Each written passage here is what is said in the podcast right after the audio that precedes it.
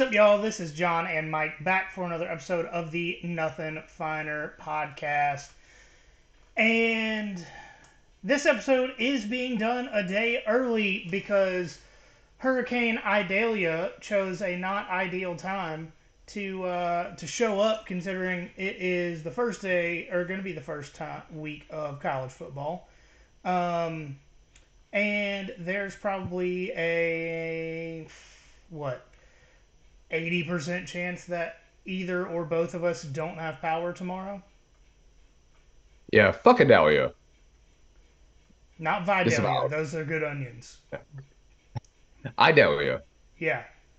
See, it's the selfish Vidalia. It's all about I. Yeah. Not the the onions too. You know what? The smoke too. Why not? I've never had a smoked onion. Maybe we could try it. Um, yeah, there we go. Gentlemen, how we feeling? Will, right, what's up, dude? How are you, man? Chilling, man. Chilling.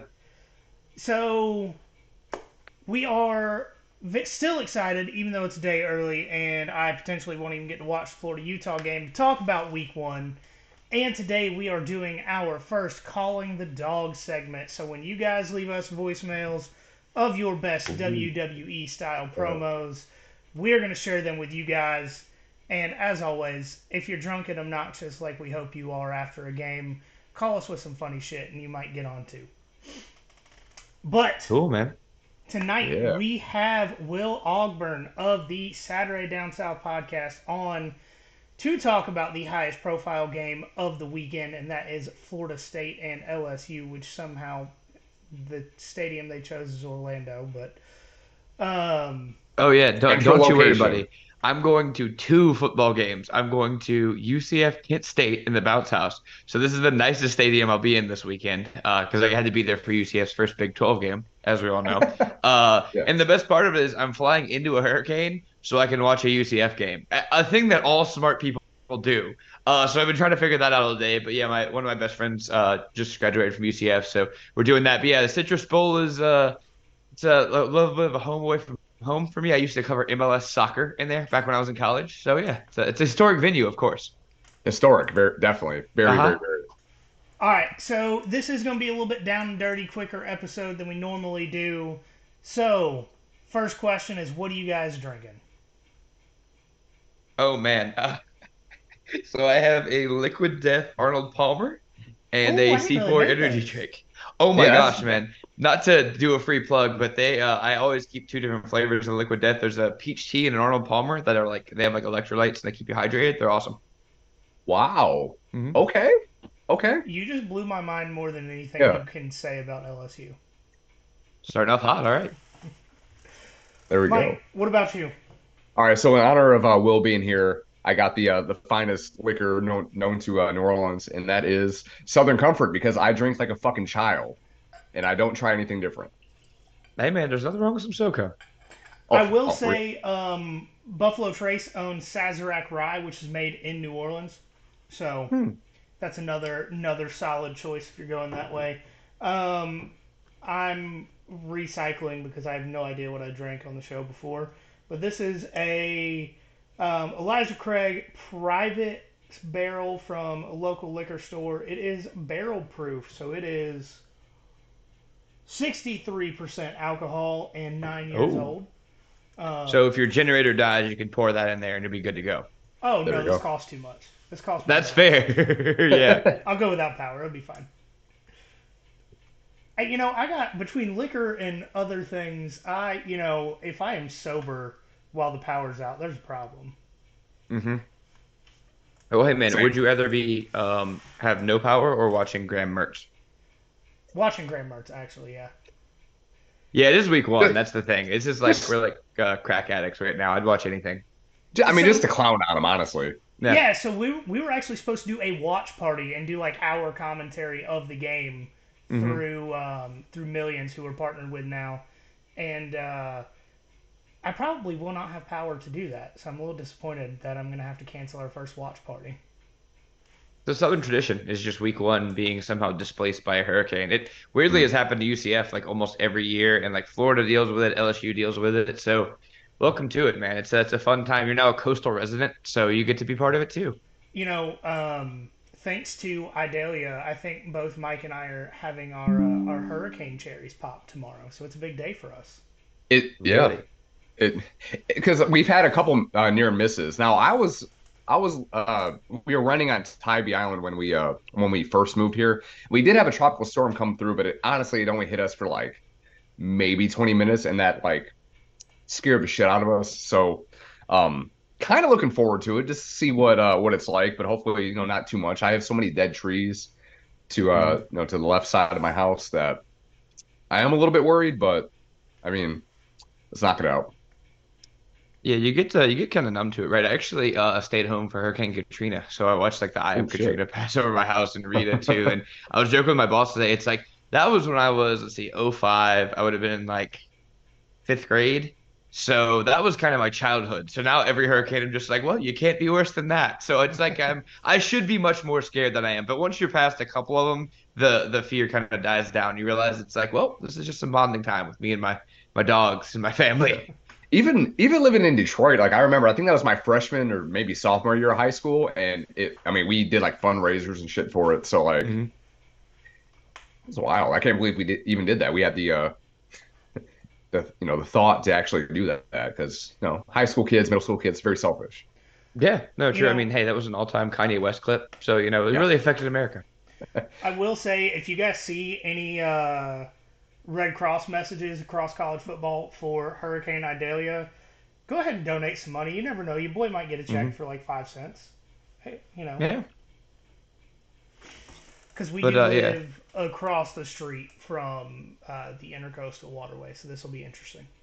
Oh, true. Well, yeah. I uh, hope you guys stay safe. Oh, you probably won't stay dry because it will be wet, but hopefully it won't be too windy. That's where it really starts to be a problem. Yeah, I said two to five inches, which way more than average. That's huge. It's a huge amount.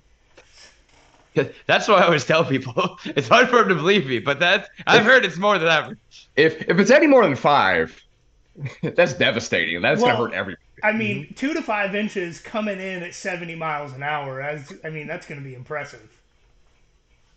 Still leave some people bruised up and just destroyed.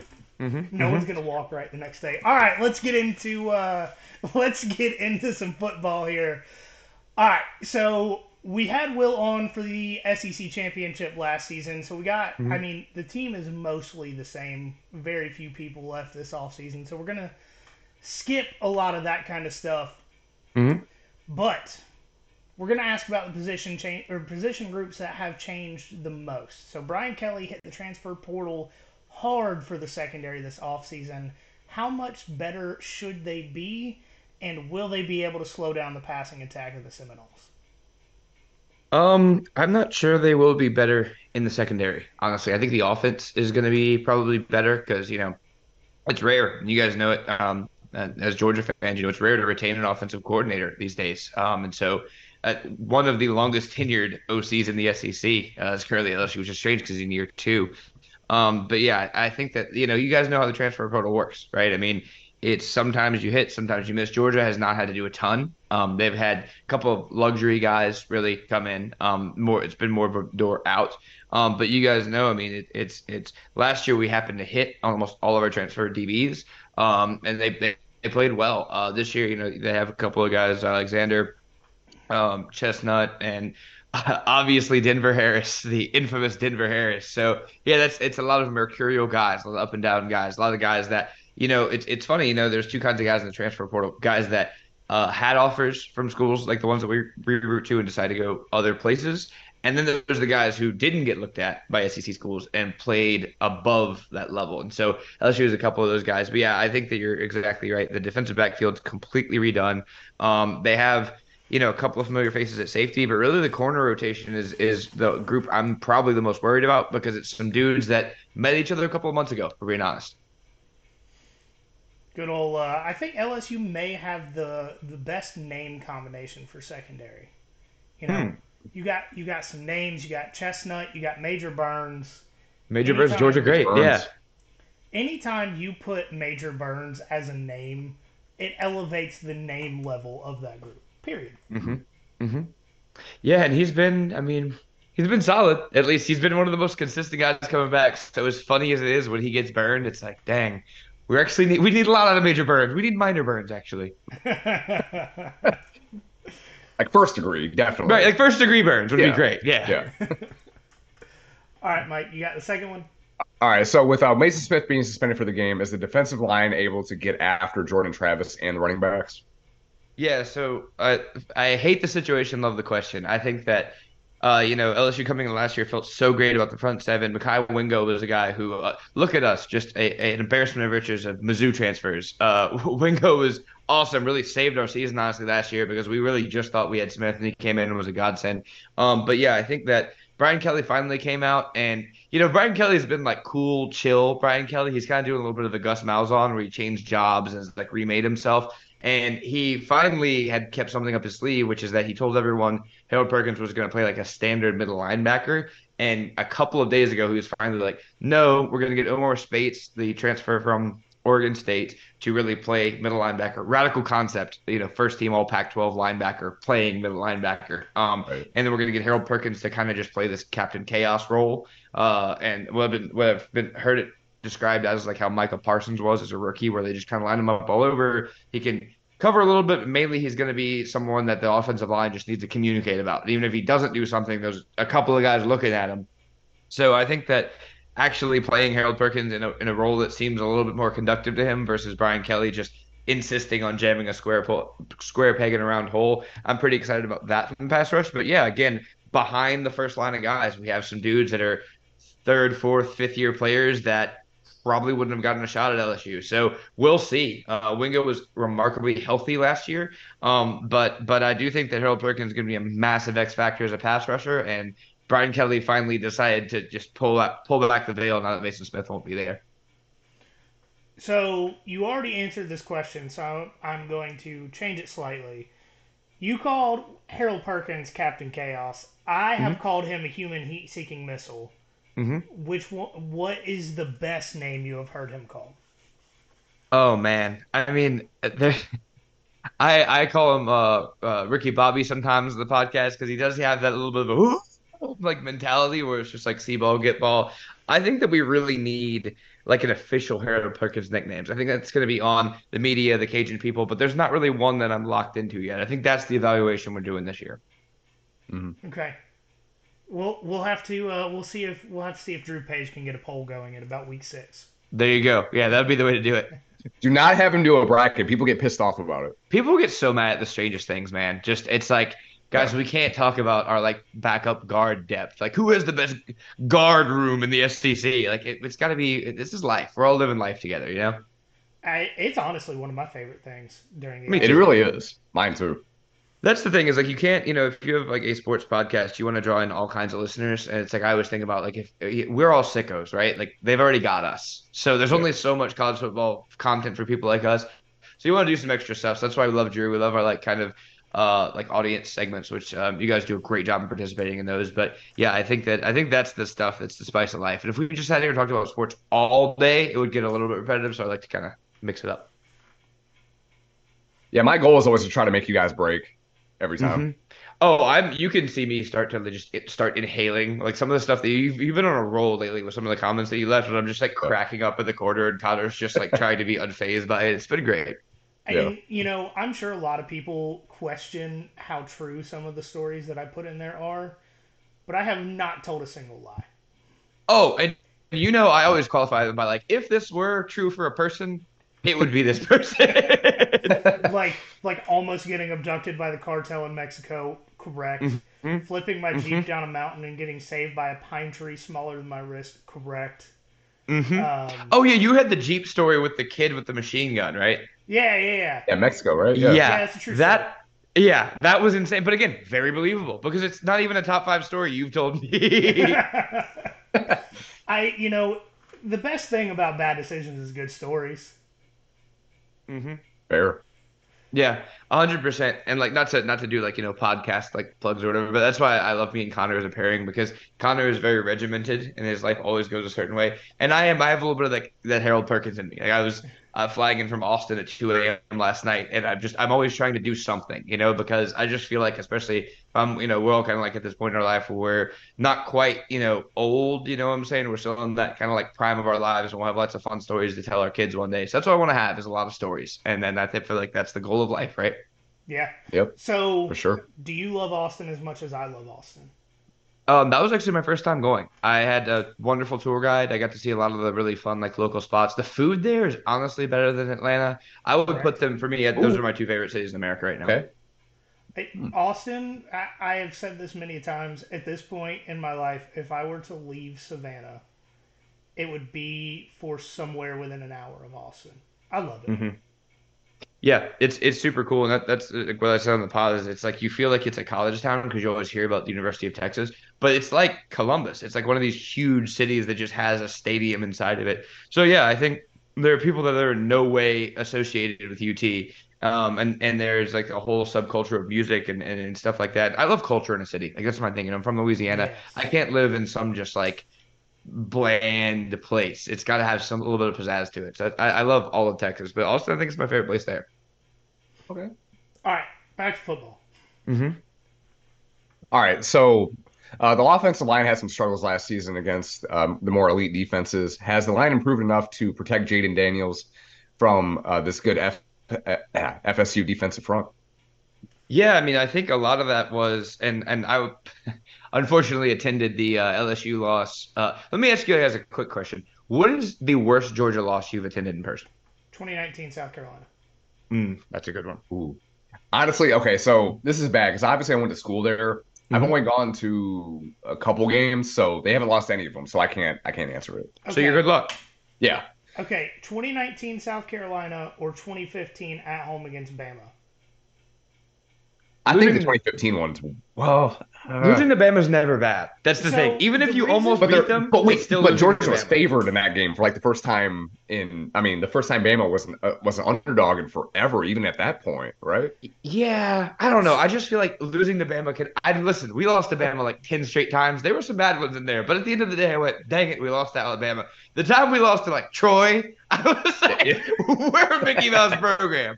Oh, but yeah, I, I, think my least I've seen some doozies in person, but I think my least favorite game I've attended was that FSU game last year. Uh, I the fact that LSU came all the way back, and then mm. Mason uh, Taylor was the one who missed the block, which is so crazy to think of now. He was the only tight end on the roster. Um, after um, Cole Taylor of, of th- shoe throwing fame left, and it was just freshman Mason Taylor, and he obviously made the play to win the Bama game, so definitely redeemed himself. But yeah, um, point being, I, I think that. Sorry, what was the initial question? That just like hit me as far as it was a bad game last year. Is the offensive line good? Oh, got you. Sorry. So there we go. Sorry. So where I was going with that was in the first game last year, they were they had a first time center who snapped the ball over his head. The change came when they started two freshman tackles. Like the the line got better when they started two freshman tackles, and one is Will Campbell, who's a dog. The other is uh, Emery Jones, the most talented Emory Jones in SEC history. Well, uh, he I don't think is long term going to play there. I think that was kind of a pinch start, but he did an amazing job back half of the year. So Will Campbell's a beast. Um, I think that having these guys in the Brian Kelly system, and as much as we can slander Notre Dame and Brian Kelly what he did, you guys, you know, beat him bad the couple of times y'all played. He has been able to develop these offensive linemen. Um, you know, he's been able to develop guys at every offensive line position, even the interior. So that's the one aspect of the team I really trust him in. And his evaluations I trust more than almost anyone. And we've seen it so far. The amount of nasty these guys have played with, I think, has been um, really nice. And, and, and you guys know, I mean, coming from like the Richt years where Kirby had a year to turn it around. Offensive line and defensive line are usually the ones that are the hardest to turn around. And I feel like in about a half season, we're able to do it. Now, will that be able to counteract what FSU has been building for years and years and years? I don't know, but it's not a worry for me the way that defensive back is, you know? Mm-hmm. Yeah, for sure. So, piggybacking on the offensive line, the running back situation is just weird. I, there's there's not really a better way to describe it at least before the season. So, I mean, obviously they have a ton of talent, probably one of the most talented rooms top to bottom in the SEC. But which guys stand out the most in this game and for the season? So I think that like this is just such a funny move by Brian Kelly. We have eight running backs, so he he was just like, you know what? One of y'all's gonna figure this out. We're just gonna keep adding dudes until you guys start to see your carries like diminish, and then whichever y'all has that dog in you, that's the one. And again, you guys have seen this at Georgia where someone anti Oprah Winfrey. He just said, "I get a running back, and I get another running back, and I get you get no carries. Back. You get no carries. Yeah, he yes. and like you guys have seen it. Like some of the, the Georgia guys that have been these five star studs have been awesome, but some of the guys that have been like our, our favorite players have been you know the Josh Williams type guys that have come in and been unheralded. We have a mix of everyone on that team. So I like Noah Cain. Um, I, I like John Emery. Um, but the young guys, man, I mean, uh, we're gonna see uh, what's his name, Kaleb Jackson on uh, punt returns. Uh, so some of these guys, like it's funny because you have like the old legacy like Coach O guys, and then you have the young guys that have a little bit more of like the Brian Kelly system fit. Diggs is another guy that has really gone under the radar. Former Notre Dame starter from Louisiana that played for Kelly. So yeah, I, I really do think it's going to be a rotation. Um, and last year Noah Cain started this game and didn't have really an impact on the season. Uh, Armoni Goodwin is another guy that I've loved forever at Auburn High School. Um, and obviously between us and Auburn, and I think Georgia was up there as well. But he's super fast. Uh, so really, it just is whoever has that dog in them because the, the reps are going to be so limited that they're going to go with the hot hand whenever someone gets hot. I will say I'm still very disappointed that John Emery did not come to Georgia mm-hmm. as my yep. first name being John and one of my middle names being Emery. Mm-hmm. Um, that was that was going to be an amazing jersey opportunity for me that he decided to take. So I still selfishly still a little salty from being honest. I think you guys have been fine. And I think he, you know, he's a guy that hasn't ever quite played up to his potential. I, I think that you see it in bursts. Uh, but we all saw his highlights, right? I mean, I remember it was actually right after the 2018 LSU Georgia game that like that shift happened between the two teams, and I was like, oh my gosh, we got this five star, we're on top of the world, and him and Sage Ryan have been kind of the two guys where it's like, let's see it, let's see what we saw, and so hopefully he finds this will be his last year. Hopefully that would be my dream to answer your question. If John Emery is just the guy, and he's he, and we just don't have to use those other guys because we've seen it, and and and he has the speed, he has the power, but just can't do it consistently. You know, it can't stay on the field for weird reasons. You know. All right, so let's uh, move on to this uh, last question here. So I know Kayshon Bussy, booty. this is what I'm talking about. I'd be so locked in, like listening. I'm like this guy. Wait, did did you say Kayshon Bussy? With a B or P? B. Oh, that's, that's what I That's like when. Bootsies. That's a good one. Bootsies. That's like when, when Connor initially thought your name was Michael Darkey, and I was like, you know, let's I err on the side of not that one. Just if we don't know, it's a slur, maybe, Connor. Maybe don't call him that if we're not sure that's his name. I tell kids all the time when they when they call me when they call me Darky, I'm like, that is a slur. You are in trouble right now. The funniest thing is, was there a question? Corrected multiple times and kept saying yeah. it mm-hmm. He's locked in. I know. I know my last name's kind of weird because like I've never met another dark in the wild, but it, it's it's funny. It's old English. Mm-hmm. Of course, ye old dark. Yeah, yeah, right. So all right, so uh, Booty, Booty, whatever, however you want. His name it. is Booty. That's uh, the thing. You don't even have to mess with it to make it funny. It's his name is just Booty. Booty. all right, so Kayshon Booty uh, didn't have a large role in 2022 in the 2022 offense as uh, as big as people had hoped. But uh, who fills that spot this year? Yeah. So, um, oh my gosh, who's the dude at Mizzou that Robert uh, Griffin was obsessed with in the Georgia game? That was like the five star. Bolden. Um. Burden, Luther yeah. Burden, right? So they were both in very similar territory in 2022, where the hype was here and the production was here. Um, but yeah, I mean, Nabers was that guy last year. It was, it was. You look up at the end of the year and you realize he's made every big play. He's leading the team in receiving. He's a dog. He gets every jump ball. He's consistent. He runs tight routes. Like he's everything you want to see in an LSU receiver. But our focus was like it was like Booty was like the the dime. It was like the meme of the girl, the dude who's like looking at the hot girl. Like that was Kayshon Booty when he when we had had steak at home, and that was Nabers. So Nabers is obviously like projected to do great things this year. One thing about LSU is that when players are good, it's out of nowhere and when they're expected to be good, they're trash. That's one thing you can just count on for LSU Tigers. So last year, Booty was supposed to be good. He was trash. Nabers was not supposed to be good. He was good. I've seen this play enough times to know that Nabers will not be as effective this year as last year. However, we do have Aaron Anderson from Bama. Um, we have Chris Hilton back, who I'm really excited about. Brian Thomas. So LSU has an amazing like off the bus team of wide receivers, like a bunch of physical freaks, a bunch of guys that can go up and get the ball, and hopefully that's going to give Jayden Daniels a little bit more BDE w- with throwing jump balls because we do have the talent to win some of those one-on-one matchups. But yeah, I think Nabers is as good as you're going to get in the SEC. Mm. All right, so last thing, we're going to have you pick a couple of games for us. And we're going to start it off Thursday night in Salt Lake, Florida at Utah. Utah is currently favored by six and a half, over under 44 and a half. You don't have to pick on those, just uh, just for your information, is what those are. It's it's coming down, man. I, there's no there's no new info about Rising. I'm guessing. Um, I mean, I think that's I think I, I think that it could be if he plays, it could be a blowout for Utah.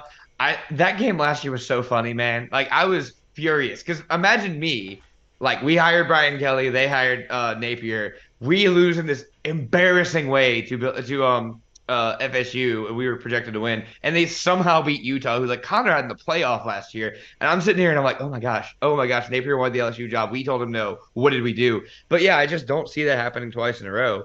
Um, I I don't know. I mean, I understand that Rising has been there forever, but even if he doesn't play, it just seems like like I was kind of doing this earlier today, actually looking at the Utah quarterbacks that have come through, and they've all been good. So it almost kind of it matters if he plays. I'm not going to downplay it, but I don't think they're just going to throw some bum out there. Um, and we know who Graham Mertz is, so picking Utah. Yeah, and I, you know, I said it earlier in the week. I I think you would literally have to handcuff Cam Rising to the bench to not get him to play. Dude's just a fucking dog. Yeah, he's in that interesting situation where like we know that he's not really going to be an NFL quarterback, so he's just choosing when his last football game is going to be at this point, like how many he has left in him. And guys like that are dangerous. It's like a cage, a cage dog, because it's like I don't have to protect my body. This is for you know me picking up my kids in ten years. But beyond that, you know, this is the last chance at glory, at immortality I have. And those are the guys that often win in college. Yeah, no, I. Uh, we're we're still hoping to uh, to do the watch party on that game. So is going to this one in Charlotte you have the Tar Heels and the Gamecocks fighting for Carolina. Who do you have in this one? The line is currently UNC two and a half, over under sixty four and a half.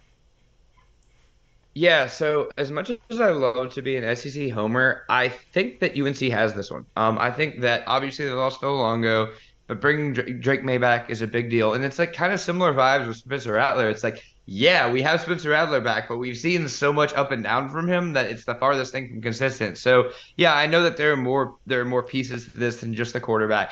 But you guys remember like how South Carolina started last year with like I mean it was the Georgia game where it looked like Beamer was just in over his head. He was just sitting in the press conference like this, and it, it took them kind of gelling together at the end of the year. And I feel like that whole offensive coordinator situation was so strange because they had obviously already made the decision on Marcus Satterfield, and then they just reeled off like two incredible games back to back, and it was like, what do we do now? And they still fired him. So yeah, I feel like they're gonna have to start from almost square one.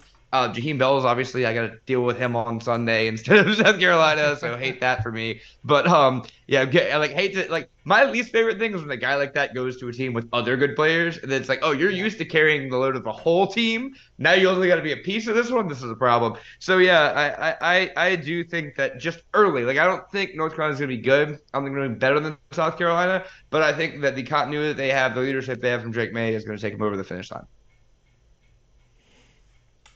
last but definitely not least, the game, one of the games you're going to in Orlando, Florida State Seminoles playing the Louisiana State Tigers. We need your pick. Yeah, so I've honestly been back and forth on this one. It was a, it felt like more of a lock last year, and I was obviously wrong. Uh, so I think the big thing to look for in this game is the edges, right? So Last year, FSU was able to rip LSU up with counter plays, um, and their whole front seven was just lost through the whole game. And this year, and Harold Perkins obviously did not really play in that game. Think he had like a penalty. Um, it was just a sloppy first game for Brian Kelly. Um, if LSU can contain Jordan Travis, who does a good job at taking the easy play, um, and and basically it's going to be. I, think you guys have been have been keying on it. FSU is an amazing pass rush. LSU is Harold Perkins. And so it's going to be edge rushers versus tackles. It's going to be two mobile quarterbacks. But I think that if LSU can contain that run game um, and Jayden Daniels can just trust himself, I think this should be the start of a very good season for LSU. I like it. All right, so that's all yeah. we've got for you mm-hmm. today. Um, do you want to plug anything? Um, no, man. I mean, you guys all know where I'm from. I appreciate you guys being dedicated listeners. Um, I think that you know that's been the best part of this whole experience. I've I've worked. I don't know if I've specifically told you guys this, but I've worked. SDS was my first job out of college, so I've been working with them since Leonard Fournette was a thing, and I I love the opportunity to get to know y'all and, and like I college football is what got me kind of connected. I moved from Alabama or from Louisiana to Alabama. went to high school in Alabama, and college football just helped me make friends. So I love being able to do that as kind of an adult and just talk about the things I love. So I appreciate the opportunity. I really do. And like I'll I'll come on you know whatever and chop it up with you guys because this is honestly my favorite thing. Mm-hmm. Yeah, for sure. You can go ahead and get out of here if you'd like to. We're gonna go through a few more games and uh, and all that good stuff. But thank you for coming on and talking to us. Yes, all right. Before I go, who you got winning the West this year? The West? Ooh. Mm-hmm. I have LSU. I have LSU maybe dropping one regular season game. And actually, if you got a minute, we had Connor on in the last couple of weeks. He's obviously mm-hmm. drinking all weird. the Alabama Kool Aid. Mm-hmm. He Saban does no wrong in his eyes. Are right. you in the same thought pattern with the rest of us in the questioning? What do they actually have for people to be scared of, or are you in line with him? Yeah, I mean, as I said, I've been so gaslit as an LSU fan, and I think like pre Kirby, you guys can kind of relate to this, where it's like every time we get hype, I start to be like, uh. So yeah. I would rather everybody be in on Alabama for no reason than like, because naturally you'd be like, LSU has a returning starter quarterback, they have Nabers, they have Harold Perkins, they have this great offensive line. There's a lot more reasons to like LSU but people are, don't want to be wrong, so they're just going to keep picking Nick Saban. But I mean, yeah. if you think about it, like uh, the new coordinator Rees played for Brian Kelly and is like Kelly's like grandson on the coaching tree. Even Denbrock coached Rees, and so it's like I'm just and, and like Steele is just kind of a retread. Like neither of those hires really scared me in the way that they could have. Like if he had pulled out like a Dan Mullen or something as an OC, I would have been like, oh my god, oh no, you know. But Washington had said yes. Mm-hmm. Would have been mm-hmm. huge. And Exactly. Like if it was a guy like that that was just off the board, if it was Tom Herman or something like that, I would have been not that it's about a big name, but it's just I know who Tommy Rees is. I know exactly who Tommy Rees is. LSU looked at him. I watched this guy play since he was 18 years old. He's not going to scare me. He's not. There's not. He's not going to get to Alabama and just suddenly be a new human being, right? He'd be probably have more talent, right? And like we talked about that a little bit with like Bobo, where like the talent is just so much better now that you guys would think, okay, he'll do better than he did just because things are just smoother now, right? And so I get that with Rees, but at the same time, yeah, I'm, I'm kind of on that page where it's like LSU feels like they have the Riz right now. So I don't know. Um, what, what about you, Michael? All right, real quick before I get to that. So Tommy Rees needs to change his name to be taken seriously. Okay. He needs to be either Thomas or Tom. It's just Tommy is a kid name. Rugrats. Uh, but it's like Bobby Petrino, yeah. Yeah, right, exactly. but um, so I went way out there with this, and I really do believe it. Now, would I be shocked if it doesn't happen? No, but I I took Ole Miss to be honest, because nobody else took them. So um, earlier in the the uh, off season, we had uh, Grayson Weir on, who was uh, he writes for uh, Outkick about Ole Miss, and he's an Ole Miss mm-hmm. alum and everything. And he he got me drinking the Kool Aid like hardcore, like in the Grove, like I'm ready to go mm-hmm. with it. Whether it's Jackson Dart, Spencer Sanders, whoever, and the defense with uh, uh Pete Golding. Sh- I don't think Pete Golding is as bad as uh, what Alabama fans would let onto it. And I, I do think they're going to be improved, even if the defense is marginally better. Mm-hmm. I, I think they're going to be they're going to be good. I think they'll upset either uh, Alabama or LSU. I think I said earlier. I think they're going to beat both. I don't really think they're going to beat both. Like I, honestly, like even thinking about it the last like week or two, probably not. But they're they're going to get somebody. Mm-hmm. Uh, do I think they're going to beat Georgia? No, because it's in Athens, it, especially that late in the season. Oh, they play y'all too. That's a hard schedule. Dang. Okay. Oh, it's it's a banger. But like, I mean, and they play Tulane, you know, Me in New. Orleans. So in New Orleans. Yep. Mm-hmm. Oh no, it's gonna be tough. But okay, the best team in Louisiana last year, yeah. the Tulane Green Wave. But but even I mean even with that, um, playing. I mean, obviously the Tulane. If they lose to Tulane, that's not going to count against their SEC schedule. But right. it's more so a, a, a indictment on like what I think Alabama's going to be. Like if they lose 2 mm-hmm. or three games, but Ellis, uh, but uh, Ole Miss beats them, they have a tiebreaker over them. If they even if they lose two games, so do I think the LSU, like the uh, SEC West is going to be like you know undefeated going into the SEC championship? Probably not. I mean, never. It rarely is. Mm-hmm. But um, I just I want to see something different, especially in this last year of East versus West. I want to see Ole Miss make it. I want to see Lane Kiffin versus Kirby Smart.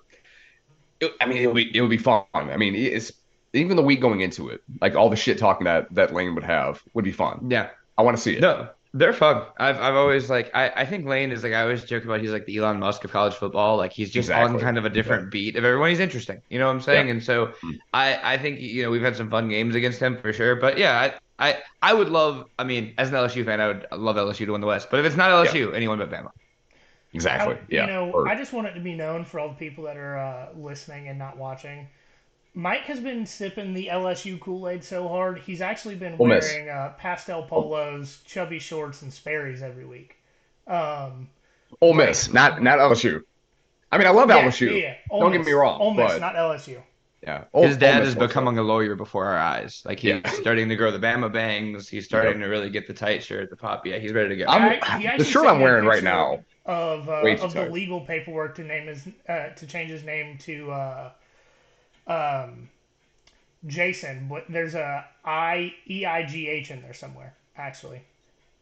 JC. JC. There we go. Yeah. yeah. All right. Anything else? Any other tangents we want to go on and take five minutes to talk about random stuff? Sure i got. I got one. It.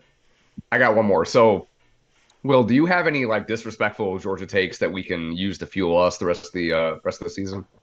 No, I um, I oh, it's funny, man. I just don't have this bad relationship with Georgia people. Like, I got hired into a team. It was me and three Georgia grads, and that was the whole team. And they've been cool to me the whole time. Our new like head of production is a huge Georgia fan. Like, she like bleeds red and black, and like she walked into my little like not even office like cubicle, and it had like the picture of um, it's like Chase picking up um Jefferson, and it was like from I don't I, I it was like from a random place it wasn't even the national championship, and she was just immediately talking shit. I was like, "What did I do?" I was like, "I'm happy this was last year." I was like, "I'm happy." I thought we'd be seven and six after that first game. I don't know what to tell you, but like, yeah, I mean, Georgia fans don't really like don't because it like I said, it's like kind of a mutual enemies thing. It's like we both yeah. hate Alabama, we both hate Florida, um, I don't enjoy watching yeah. Tennessee win. I didn't know how much I didn't enjoy that until they were good for the first time since the Bush administration. But brother, do I not like those people? And I want them. I, I wish bad things on their football team. The the enemy of my enemy is my friend. Exactly. Mike, I do feel like you need to uh, tell Will about the the LSU thing you sent me earlier. What you said you were gonna, what you about uh, Nussmeier? Oh, so shit. Okay, so so if um if Jayden Daniels like kind of falls on his face a little bit, is it appropriate to say we're busting us and let Garrett Nussmeier come out there? So the thing about that man is like it's such a like Okay, so our offense was I, I hate to be like Mr. Buzzkill guy, but our offense was so flawed last year and Jayden helped us yeah. so much. And like the the the redneck LSU fans that just immediately well called for Jayden's head. I hated that so much because it yeah. felt a little bit shadily motivated. If you catch my drift there, and I was like, you know, let's give Jayden a chance. So a little bit of the yeah, it was a little bit of the. You haven't really seen this guy play since Arkansas when he wasn't good in 2020, and he balled out in the SEC championship game. Like he truly, mm-hmm. I will give him his flowers. He made me believe for like 30 seconds there when they were playing Colin Baton Rouge, and then we promptly got like shut out on the one. Uh, but yeah, I mean, I'm excited for the future. I really am. I I've always joked that like, I mean, for how much of our lives has LSU had a quarterback? It was uh Mettenberger, who was another Georgia transfer, and um and Burrow, obviously, who was a transfer, and now we have like two guys that are okay. If something were to happen to Jayden, I wouldn't be like freaking out. You know what I'm saying? Like it was mm-hmm. it used to just be I knew our quarterback was trash, so I just had to plan accordingly. Now it's like, okay, we might have a guy, but we never did. Now it's like I know what Jayden is. I know if he ends up not playing like the SEC championship game, it was like it wasn't like, oh, this is going to be a 70 to 20 game. It was like we're at least going to be respectable. Like it'll still be a beatdown, but it won't. It'll we'll have some fun moments, you know. Yeah. So I I'm actually kind of excited for the future for the first time because like not to like get deep in LSU recruiting, but Colin Hurley is going to be like the future of LSU football. So we kind of have like one, two, three kind of lined up, committed, ready to go, and I just have never felt that way before. So will you endorse the "It's time to bust and us" when when it is when it's his time? Oh, we'll be busting nuts starting week zero of next year. You know, when the confetti falls for LSU's championship parade this year, and Georgia also gets to claim an AP championship because they would have been robbed on some type of a one yard line goal call. Yeah. Then, then we will be busting nuts immediately as the clock hits zero. So the All so the, the second Tuesday of January. Mm-hmm. That it will be it will be nuts bussing season. All right, we'll we'll get some bumper stickers. We'll get a little bus, and we'll be ready to go. Perfect. We're we're ecstatic. We're ready. We're aligned. Okay, we're synergetic yeah. on this message. All right. Beautiful. All right, I think I think that's it. I know you said you needed to get out of here, so we will not keep you any longer, and uh, and we got some more games to talk about. All right, gentlemen, y'all stay safe. Let me know you're alive every day if you both could. I'm worried about y'all, but y'all make it. You guys are warriors. Oh, dude, Xfinity said they had some storm-ready Wi-Fi that I got yesterday, so I'm, you know, I may not have the power to turn my TV on but I should at least be able to watch on my phone. I love that. Like that how far we've progressed from like, oh dude, back in the day you'd be out without power for a month. You're like, how do I still have this watch party? Anyway, y'all be safe. I'm gonna take off. Uh go dogs when they're not playing LSU. Hell yeah, let's go. Thanks, man. All right, we want to thank Will once again just for coming on and talking to us. Is the FSU LSU game is the biggest game of the weekend. That is Sunday night. If you have not necessarily been paying attention all off season, um, the biggest game of week one by far. Uh, yeah, because there's not there's like two or three big games in week one, maybe, which is maybe. not not normal for how it has been over the last 7 mm-hmm. years, but yeah, there's not a there's not a there's not a Georgia Clemson or well, yeah, I mean among us amongst other things, USC Alabama, all that. Uh, and it's on Sunday. It's standalone too, so that's yes. gonna be exciting. Yes. Um, most people aren't working Monday, so there we go too. You can stay up mm-hmm. late and watch it. So Sorry.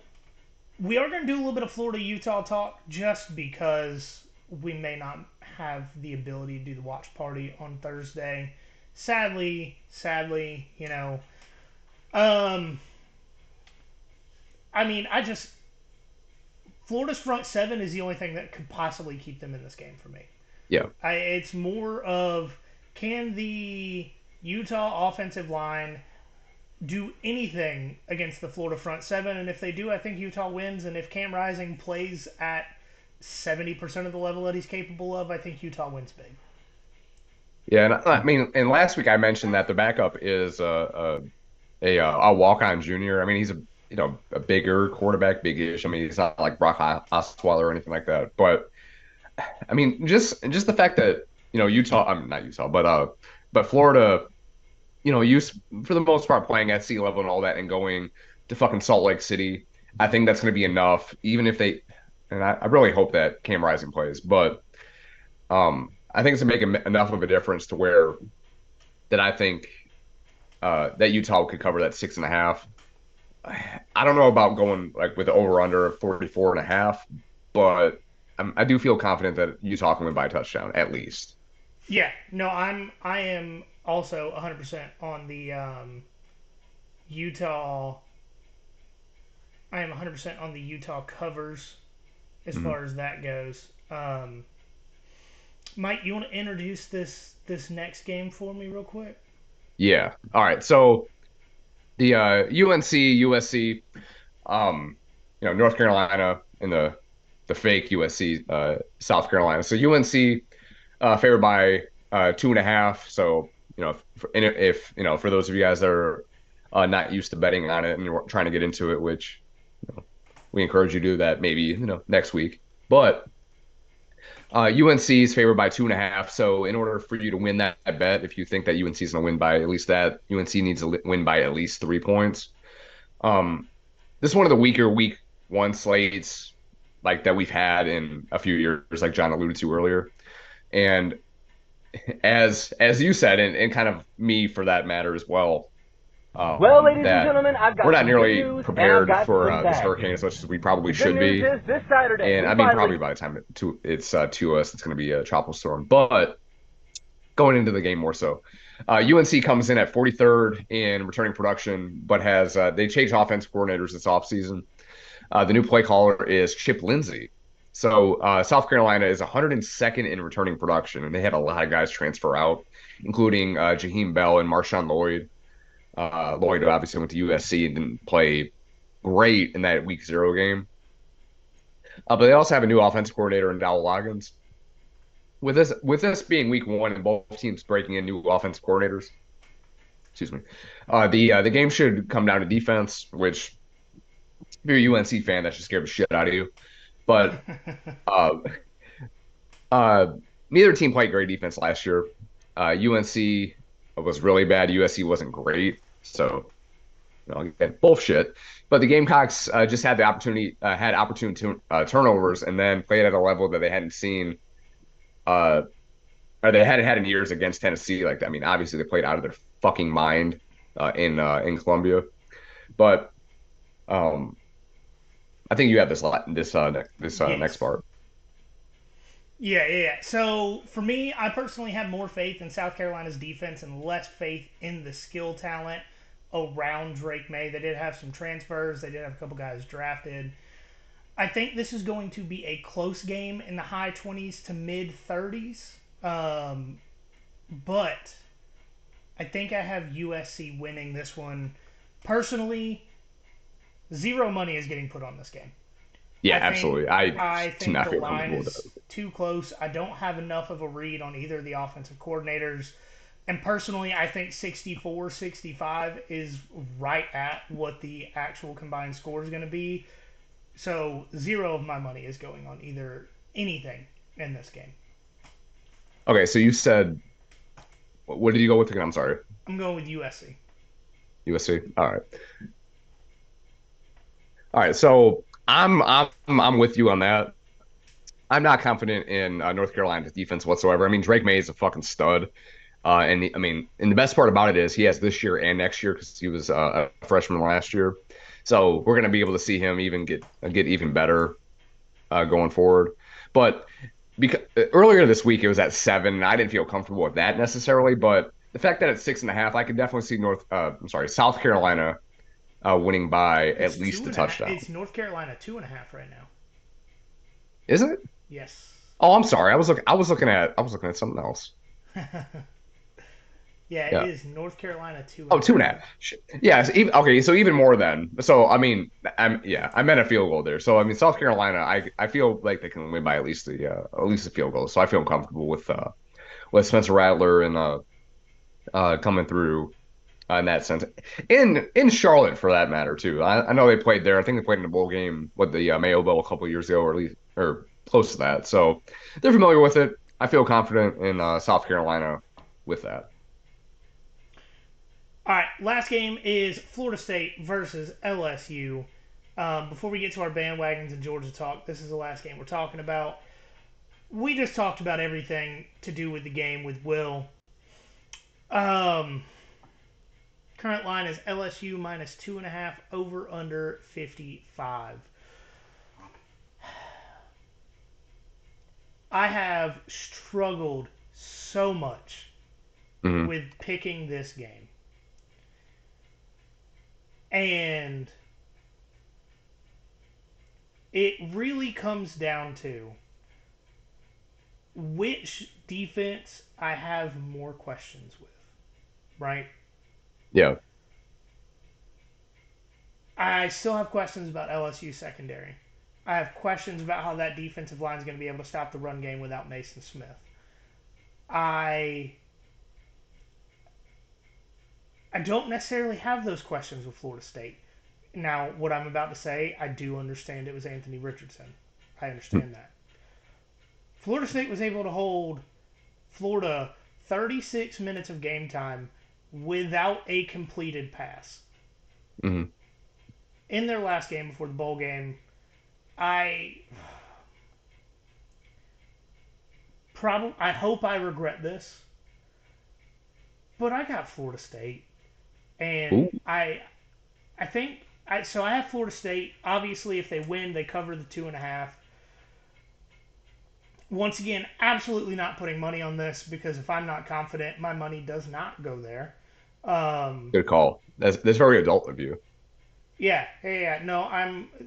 There's there's only a few things that I don't like you to mess with when it comes to me. Um, one of those is my money. My second is my sleep, and recently I found out my third is the air conditioning. Um, Especially now. It is fucking gross outside, even today. correct. Um, but you know, drop drop the ball at the top. Your boy fixed his own air conditioning, and your boy's me. I fixed my own air conditioning for less than three hundred dollars. Ooh. So, So you didn't you didn't drop like five grand on a new air conditioner? no, I At went least? I went to a warehouse uh, warehouse shop that normally sells to contractors only. I told them like, hey man, trying to fix my own unit. It's August in Savannah. It's hot. I'm gonna do the work myself. Mhm. I need A, B, and C parts, and they're like, oh, don't worry about it. Here you go. Hell yeah. Fix, There you go. Fix my own air conditioning, which I highly do not recommend you doing if you don't know what you're doing and don't and are not handy. Um, I like So me. to say I'm not the smartest guy in the room, but you give me some time and some resources, and I can figure it out. Fucking MacGyver. Let's which, go.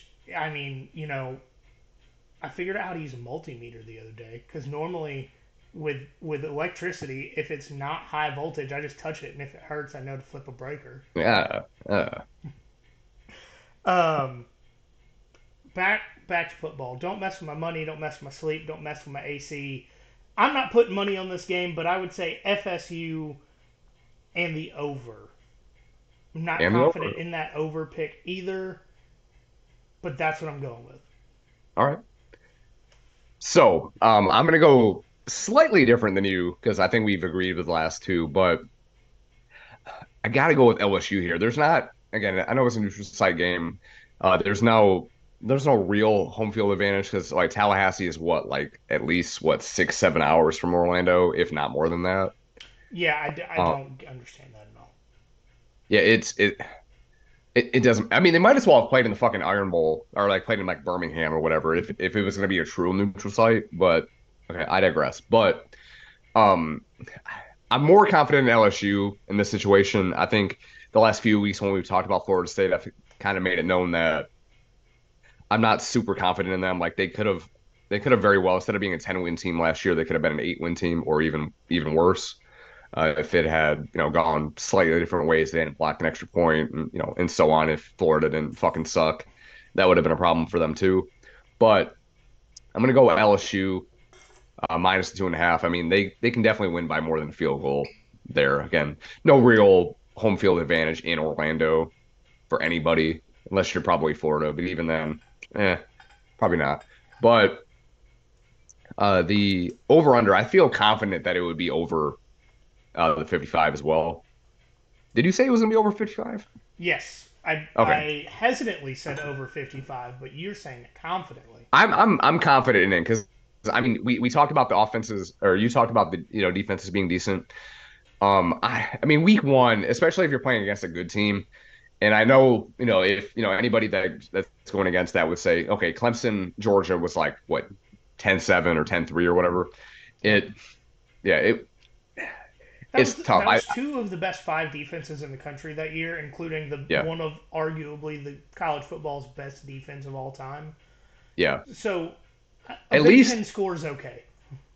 Yeah, I mean, and I mean, defense wise, at least in the 21st century, which I'll take, certainly, if not, you know, not one of the best ones of all time. But um, I'm on the over on this, and so I feel more confident about that just because, uh, uh, you know, we talked about the pass rushers and all that. I don't know. It, it seems like uh, Jordan Travis and uh, Jayden Daniels, or you know, busting a nut or busting a us. Shit, sorry. Yes. Oh, Um, I can't believe you would say that on a podcast. We are clean. I am so sorry. I know people. my mom's probably listening. I'm sorry, mom. Um, but I, I feel I feel confident that it's going to go over 55. I mean, even if it's you know, thir- what 30, you know, 28 is going to go over that. So I mean, I, I feel confident that's going to go over that. Um, I feel like the offenses will be a little bit better than the defenses this uh, this first week at least. And normally that wouldn't be the case, but I think here it's going to go over. All right. We're going to move on to our bandwagon picks. Mike, your team is up first. I'll let you take it. All right, so if you guys remember, my bandwagon team was Texas Tech because I don't think Texas is necessarily back, even though they're going to be much improved uh, this year. But I think Uh, they Texas are Tech the team that wears orange and calls themselves UT that is back first. I would go with that absolutely because I think they're going to be have have a, a better season this year for sure. They'll make a conference championship game. Yeah, something that Tennessee can't say since what 2007 Correct. or six, Seven. something like that. Yeah, so it's been 15 years. Shit. Okay. Anyway, um, yeah, you're not relevant if it's been 15 years. But uh, so Texas Tech at Wyoming. Uh, Texas Tech is a 14 point favorite, and the over under is 50 and a half. So again, I talked about I talked up Texas Tech the last few weeks, but this may come as a shock. But I think Wyoming will cover here, and Texas Tech is still going to win if you wanted to take the uh, the uh, money line there. But it's really just because the game isn't Laramie. I'm confident that they'll win that game.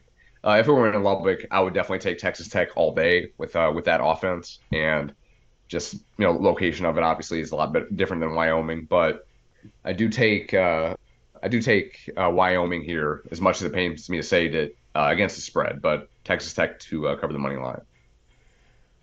All right. I've got Boise State at Washington. UW favored by 14 and a half points over under 58 and a half. And I think Washington covers this in a higher scoring game for, and I say higher scoring for it to be Power 5 versus Group 5 just because Boise State is still very good. Um, I personally think Washington 40 plus, Boise State gets around 20. Um, Boise State is losing quite a bit on the defensive side of the ball. They're returning 58% of their production on that side of the ball. They are somewhere down in the uh, 70s to 100 in returning production. They get a lot back coming back on offense, not so much defense. So I think Washington's going to be able to have their way with them. My biggest question is Washington defense being able to slow down the Boise State offense. I, I by no means am I saying that uh, that Boise State's going to win this game, but I do think it's uh, it's going to be higher scoring. I'm thinking what anywhere between 60 and 70. So I'm taking Washington to cover. I'm taking the over. I'm taking the money line. I might do a same game parlay on this just Ooh. because if you do a same game parlay, you also get better odds. And uh, Mhm. and if they cover, hit the over, and win, you can typically like bet a dollar and win ten, which is always Yeah. nice. Mm, certainly. All right. Quick Georgia preview, and um, before we get out of here, we're going to touch on Georgia versus UT Martin. Not so much scouting the opponent, but rather what we would like to see in this game. Um, I know that I've said it many times on the show. I know Mike agrees with me. I know a lot of you other sickos out there also agree with us. We all want to see the very first offensive play for Georgia be an I formation toss sweep just for Mike Bobo to give a middle finger to the haters. And if he does that and the in stadium camera does not pan to the press box with him two fingers to the air and then throws like a 70 yard play action pass, I'm going to be disappointed. Definitely. I'm with you there 100%. And if if if I see them line up in an I formation for play one, you can bet your ass I'm pulling my camera out and taking a video of this. Upload that to IG and all that.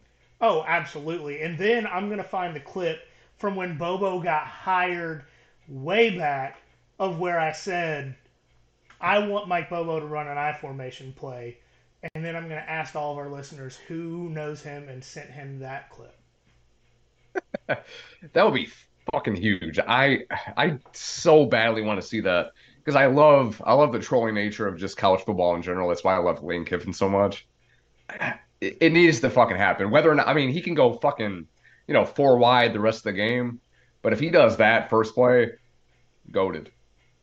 Oh, dude, if he does that first play, the person in front of me in the stands is gonna feel something poke in the back of their head. like that I dream come true. Absolutely. Fucking Spider Man's behind me. Holy shit. Did Pinocchio just lie back there? What's going on, dude? oh right. man. All right. All right. So, um, as far as I want to see, so I know we have a couple here, but um, I want to see how how well the uh, defensive line plays against. Uh, I'm sorry, how well I pl- how well they play after losing Jalen Carter to the NFL and Bear, Bear Alexander to an offensive defense over there at USC. And we talked about it, you know, earlier in the week. That was fucking pathetic. But um, can Georgia routinely get pressure by only rushing four and not blitzing? That's something that you know, obviously they like like to do a lot last year, and obviously want to keep the same, you know, mojo going and all that. And I talked about before that I thought the defense would be closer to 21 than they were 22, which obviously wasn't. I mean, it was a drop off, but not a huge drop off. But I think they have the potential to be just not just as good, but but along the same lines as the 21 defense, um, or at least closer to that, I should say.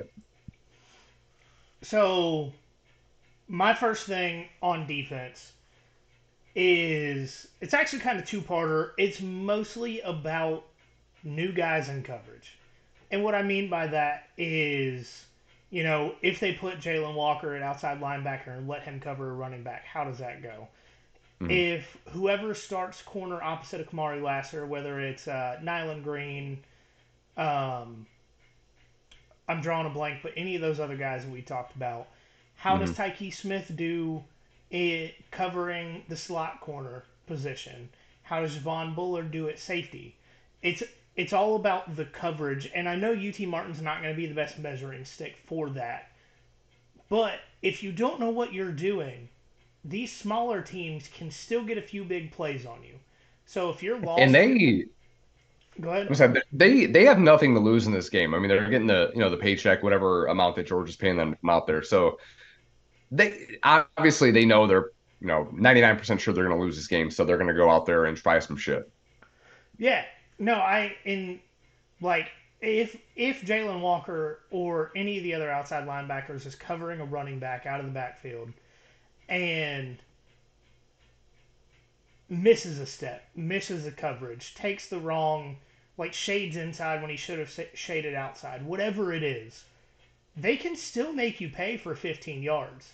Like yeah. it is not like you know if this were to happen against Tennessee or somebody, they could take it to the house. I don't necessarily see that being the case with UT Martin, but how many times were they able to get plays they shouldn't because one of these guys that hasn't necessarily played a ton doesn't know exactly what to do in this situation when it comes to coverage. Mm-hmm. I mean, I agree 100% with that. I want to see that for sure. So, uh, offensive side of the ball. So, how are the running backs going to be used? So, with all the injuries we talked about, obviously Branson Robinson's out for the season with a uh, torn patella, which fucking sucks. Oh, it, so it was hard. A torn, I wanted... It was a ruptured patella tendon. Yeah, uh, yeah. It is either way, it sounds fucking painful. Uh huh. Can't imagine. But I don't want I mean, to imagine.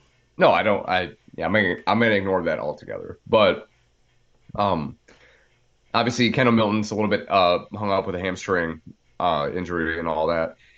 Uh, even even Edwards is a little bit you know banged up. We'll we'll probably see him in the game, but I don't know how much we'll end up seeing him. But I uh, I do want to see who's going to step up with that. So, like I said, hopefully Edwards is going to be able to fill that Kenny Mack role from last year, and hopefully Andrew Paul and Cash Jones. Who? Cash Jones. Who? Cash Jones. So hopefully he'll get um, significant snaps as well, because like we talked about in the weeks prior, that Cash Jones, uh, or I should say Kirby uh, mentioned Cash Jones as being one of the most impressive guys in camp. Hopefully, he's able to get out there and like you know we've talked about you know a multitude of times that he's one of our guys. Get some uh, personalized jerseys with him, get him some NIL, NIL money from Fanatics or the bookstore, or whatever. Try to make that happen this year. We have but, reached out to him actually mm-hmm. to see if he would come on the show as the biggest Pat, Cash Jones podcast in uh, in the Georgia sphere of media. But we need um, we need we need everybody that listens to this to to bully him to come onto the show. Please. He doesn't use social media often. He really, yeah. He, I think, I even on Twitter, I think he's had like maybe three posts, maybe since uh, spring game. So it's not very often. I've DM'd him a couple times. Not not to be that weird, you know, older guy that does that, but it's not, it's not to talk shit about him or anything like that. It's like, come on, brother, we're trying to hype you up. Exactly. So please, Cash, if you're listening, if someone in your circle is listening, you know where to find us. Yes, yes. You know, maybe you know if things if things go right, we might even be able to uh, slide you a little bit of nil money. Just no McDonald's bags, none of that. Nope. You know, real over the table. But um, I'm not going to get too far into that. So offensive. we're not trying. We're trying to get the NCAA up Georgia's ass either. Whoa! I said above the table, nil money. That's legal. Legal. Do we have a collective yet? I mean, us. No. We, we should. I we need to get to a point of where we stop losing money every month on on the podcast before we can do anything like that. Could be coming soon. Could be. Um, offensively, what I'm most interested in seeing how the new offensive tackle does, because with all the other four positions on the offensive line being cemented, chiseled in stone, tattooed in the skin, these four guys are set. That fifth position, I am really interested to see how well they do because UT Martin knows. They know that, like, oh, these four guys won a national championship. This guy didn't play until the very end of that game and the very end of every game. Mm-hmm. So they're going to go after him. And, you know, obviously, I think at the beginning of the game, there's going to be a lot of tight end coverage on that side of the ball as far as, you know, that's where Brock or Oscar or Pearce Spurlin, you know, I, Lawson Luckie is injured. No telling if he's going to make an appearance in this game. I hope he does. But whichever tight end is on the field, whatever running back is on the field, even if they go on a route, are going to chip the guy on that side of the ball at least to start until you see how he does. Mm-hmm. But on a third down play, if they get into third and long, where you need everybody on the field being able to go catch a pass, that's where I'm interested to see how the tight end there or how the offensive tackle there does. I'm not saying they're going to do poorly, but that's what I'm going to be keeping an eye on. Same. Uh, it's it's definitely going to be interesting to see how the uh, the offensive line, you know, shakes out here. Like you know, at the uh, at the tackle spots for sure. I mean, I mean, it's not really a, a, a huge test to get UT Martin. Hopefully, because if it is, next week's episode is gonna be fucking interesting. Oh, even more yeah. so than it normally would be. Yes, absolutely. So there has been something that before we get out of here, there has been something that I've been thinking about that I'm not sure if I've said it on on the show, but I know I've said it to some friends of mine in person, that kind of thing. Guys, Georgia fans everywhere. I'm trying to figure out exactly what word to use. Um, bussy. Not not bussy. Where there's none close to Savannah. There's none close to Athens. I really wish there was a bussy somewhere in between because I would 100% oh, stop for a. Bussy. Oh no, that's not that's not what I mean. But okay. Um. I do. I no. Hey, I do wish that was closer to us for sure. So, Georgia fans, everybody, listening, please, if you've been with us as you know a fan base for a long time, you've seen the not good years. If you haven't been with the fan base for a long time, we're glad to have you. Honestly, I don't give a shit if you've been a fan for two days. But enjoy every moment of this point in the program's history because, like we heard the jokes, we went hmm. 42 years. 41. 41. I apologize, not good at math, Georgia Public Schools. 41 years without a national championship. Mark Richt brought the program back to relevance. Yes. They were in the conversation more years than not. Yes. Yeah. Kirby then took it to a higher level where they made a national championship game. Yes. Yes. But the fact that Georgia has won back-to-back national titles, even if they don't make one, even if they don't make the game this year, even if they make it and lose it, this is a time quite literally not seen at any other point in the modern college football era. It is unprecedented. No team has gone back to back in the college football playoff era. Enjoy it. No Yeah. team has done what Georgia has done over the last two seasons. Point blank, period. Like, no team has gotten the shit kicked out of them in the SEC championship game, made the playoff, and come back to win the national championship. No team, mm-hmm. Georgia's the third team ever to go 15 and 0 last season. Ever. First was Clemson, and they won the 2019 national championship. This was 2018 season, won the 19. Yeah, I mean, and, and Bama. Uh, everybody thought Bama was gonna go 15 and 0 that year, but then Clemson upset them. Don't forget. Correct. Bama has never gone 15 and 0. Yeah, can't relate. Can't relate. But that's the point. Is is enjoy it because you never know when something crazy is going to happen. I'm not saying that I predict it will this year. I'm not saying I predict it will anytime soon. But cherish these moments while they're here because a lot of us have waited a long time for it. And with that, we are going to get into the calling the dog segment. We don't have an intro audio for it, and I'm honestly hoping that when I hit this button on the soundboard, that it comes on. If I'm being 100% honest with you, because we did not test it beforehand. I was, um, before we got on the show, I was literally putting water in the freezer so when the power goes out, my food doesn't rot. So, all right, I'm gonna try it. You ready? Yeah, let's go. Oh, hold. Some bad. Well, ladies and gentlemen, I've got some good news and I've got some bad news. The good news No. is this Saturday we finally get some real college All right, football. either. Southern So- boys hitting each other hard, just like your Georgia if Bulldogs you are listening to us live, it'll just have to be an audio only feature for right now until we figure out what's going on. So go check the Spotify version. You can fast forward to an hour and 13 minutes if you like to. But right here at a minute 13 and 29 seconds is where we're going to put it in. So go check it out. I think it's going to be funny. I haven't even listened to it yet, if I'm being entirely honest with you, because up until this morning, we were planning on recording this tomorrow. So, as always, guys, check out the Twitter at FinerPod, Threads, and Instagram at nothing.finer.pod, Facebook and YouTube. Search us there. Everything's going up there. If you rate and review the show, send us a screenshot. We'll send you a sticker, handwritten note. Mike was talking about feet pics. Not sure about that. If that's still. a I still got. I still got you. Okay.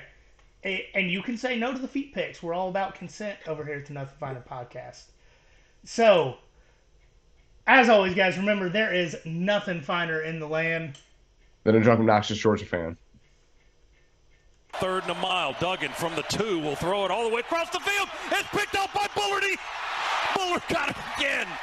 And Bennett to throw, lobs it to the right corner. There's McConkey. He got on his donkey and made a sliding catch in the right corner. Touchdown.